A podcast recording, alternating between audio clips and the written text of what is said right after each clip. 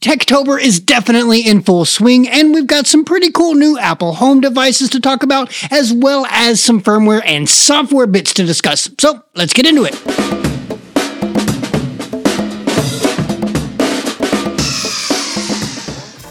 Greetings, Internet. My name is Dustin, and this is the My HomeKit Home Podcast. And here we look at the smart home with an Apple Home and accessibility focus. I really feel like sometimes things just get away from me, and we wind up with a ton of Apple Home related news that warrants an entire episode, and this is one of those. First, we'll look at a couple of stories on the software front and then a bunch of devices from some pretty heavy hitters in the smart home. But before we crack on, do me a solid and leave us a rating and review in your podcast app of choice. Don't worry about it, I'll wait.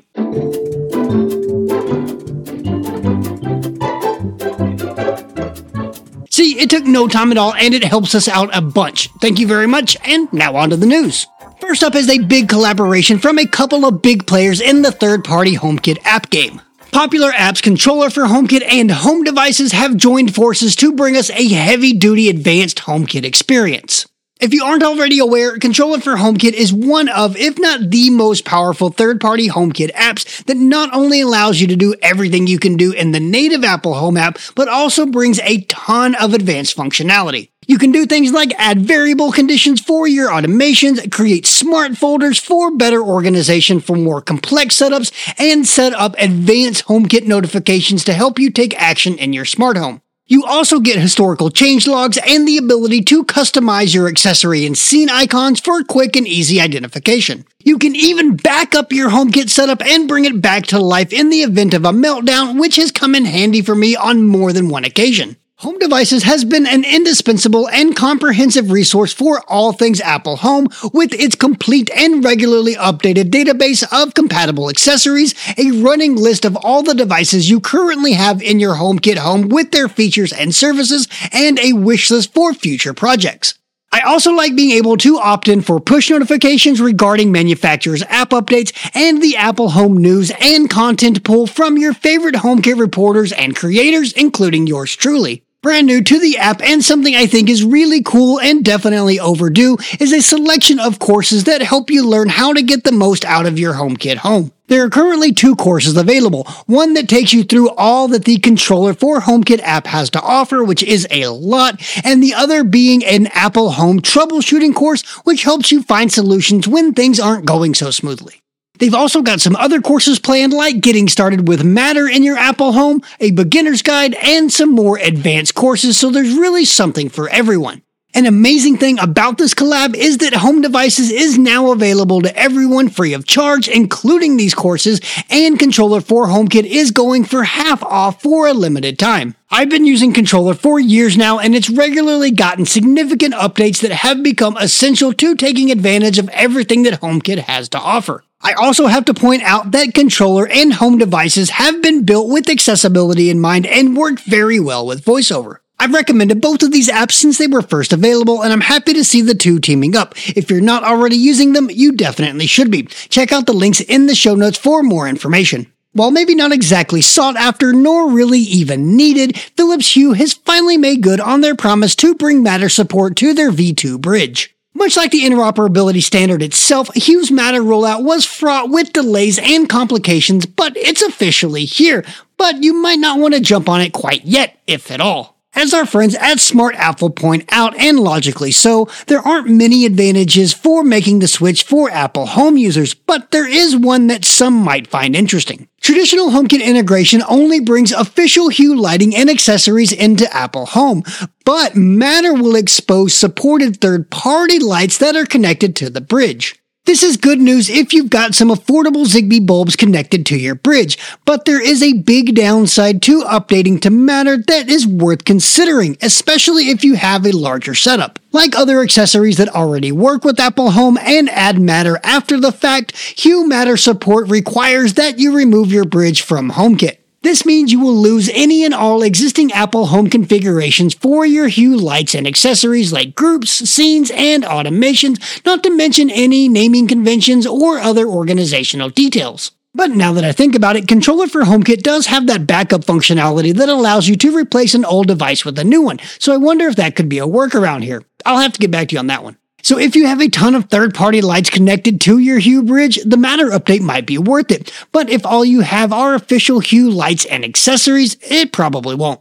With the exception of a couple of light strips and a couple of smart plug controlled lamps, literally all of the lighting in my home is Philips Hue, and since I'm all in on HomeKit, I have no need at this point to make the switch. Alright, so in other Philips Hue news, there's been quite a bit of controversy and confusion surrounding their announcement that users will soon need to create an account in order to continue using their products. Up till now, a redeeming quality of the costly Hue ecosystem has been that for some integrations, including Apple Home, you haven't needed to create a Philips Hue account, meaning complete local control and no data going to the cloud. In a stated effort to fortify security, you'll soon be required to create an account in order to continue using your Hue products, because sending data to the cloud is way more secure than keeping it on your local network. Wait, what? User accounts have been a thing in the Hue world and have primarily been used for out of home control and linking some third party services. Apple Home users could circumvent uploading data to the cloud just by the very nature of HomeKit, while others could just opt for 100% local offline control if they chose. Now, since this news broke, there's been quite a bit of justifiable backlash from the smart home community, forcing Signify, Philips Hue's parent company, to try to cover their tracks. They've since come out and said that sharing your data will be optional, but it's still a little unclear what exactly this means, seeing as how you will still need to create an account to use their products in any capacity. The claim is that with the introduction of Hue Secure and as third party integrations continue to expand, the need arose for a more robust means of verifying user activity. And for Signify, apparently that means potentially exposing user data to the entire world by uploading it to the cloud. If you're a fan of a local, reliable, stable, and most importantly, secure smart home, I encourage you to hound Signify and demand that they reverse this decision. And if enough of us do it, maybe they will. Now, I've been slowly phasing out Hue in my smart home because of their astronomical prices, quality issues, and a less than accessible app, and this move is yet another nail in the coffin for Hue in my HomeKit home. But I'll likely be forced to comply at least for the foreseeable future. Okay, so let's move on to some lighter news from a newcomer to the smart home space who's been making quite a little rumble. Tuo popped onto the scene a few months back releasing a sleek little smart button with Matter over Thread and it seems to be doing pretty well for them. This time they're back with an all new contact sensor that has a unique design. Now, contact sensors aren't usually much to get excited about, but they are a fundamental part of the smart home, and Tuo's offering seems to be a nice addition to the very limited matter over thread door and window sensor landscape, with the only other one being the Eve door and window.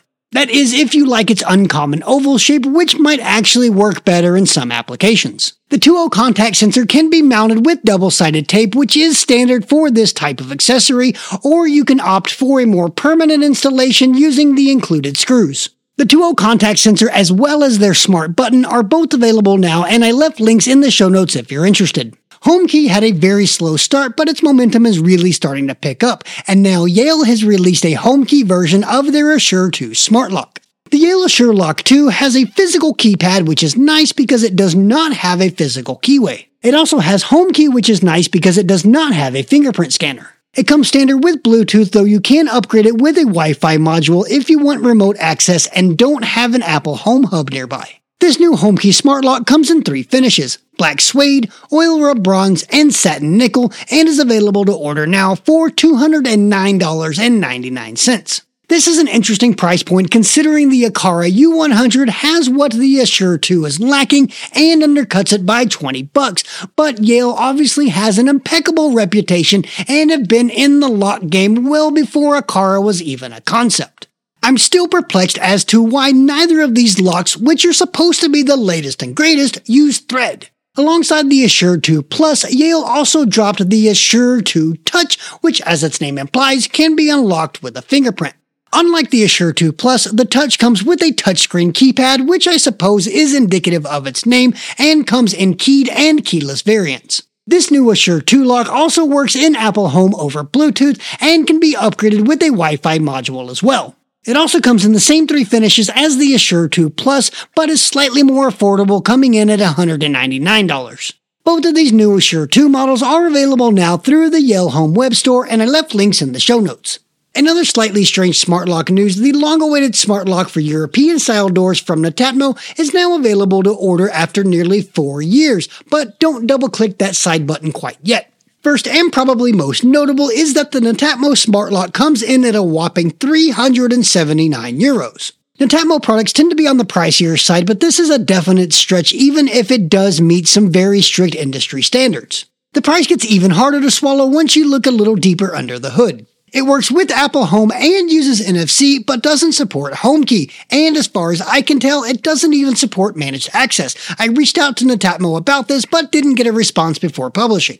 This smart lock connects over Bluetooth, which is par for the course for Apple Home smart locks, but it uses Bluetooth 4.2, which was literally released in 2014. Netatmo's first smart lock does good by users by having an emergency backup in the event that you don't get a chance to change the batteries before they drain, but you'll need to track down a micro USB cable in order to get it some juice. In its defense, though, it is built with security at the forefront and by design has strictly local control, but you will need to use the Netatmo app to manage the NFC keys. These keys are pretty neat in that you can program a single key to access multiple locks, effectively digitally rekeying your doors. I know smart locks are pretty hard to come by in the European market, and so I'm glad our friends there have another option, but it does seem that Netatmo could have done a lot better with this one. If you're interested, I left links to more information in the show notes. Before we get into the last couple of news bits, let's talk about something that everyone needs a solid bag that protects your tech, and Ekster has got your back. Literally. Their new Grid Backpack is a tech lover's dream. This 21 liter backpack opens 180 degrees for quick and easy access to what you need when you need it. The Grid Backpack also features an air mesh ventilated back panel and has a 600D water resistant body with waterproof zippers, all made from recycled PET bottles. Inside, you'll find a suspended laptop compartment that can securely store your 16 inch MacBook Pro,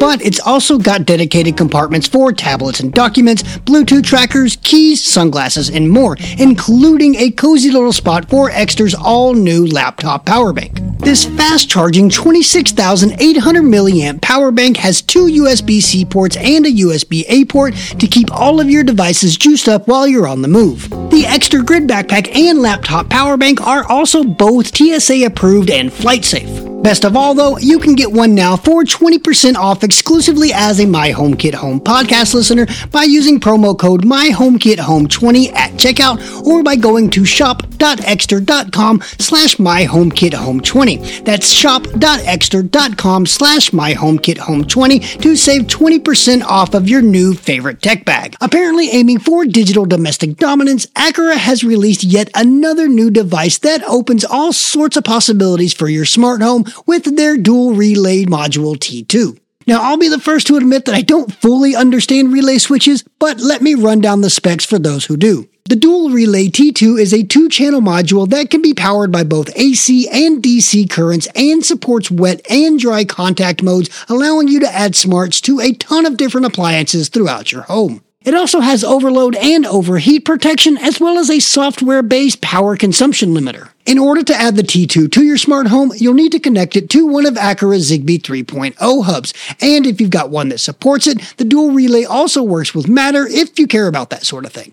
Again, I don't completely grasp how relay switches work, but I now have a better idea thanks to Brian and Automate Your Life, who did a bang up job of explaining them in detail in his latest video, which I'll link in the show notes, as well as a link to more information about the dual relay T2 if you're interested. And now on to our last story for this episode. Nanoleaf has announced pre-orders for their all new string lights. Coming in two 10 meter lengths for a total of 20 meters, the 250 LEDs are addressable and full RGB with tunable whites. Oddly though, Nanoleaf has opted for Matter over Wi-Fi and Bluetooth as opposed to Thread for this new lighting form factor. The good news is that you're not just confined to the indoors with these string lights with their IP44 rating, but do bear in mind that the controller for these LEDs is likely not to be very water resistant. While it doesn't look like you'll get these before you finalize your Halloween decorations, they should arrive in time to add them to your Christmas setup.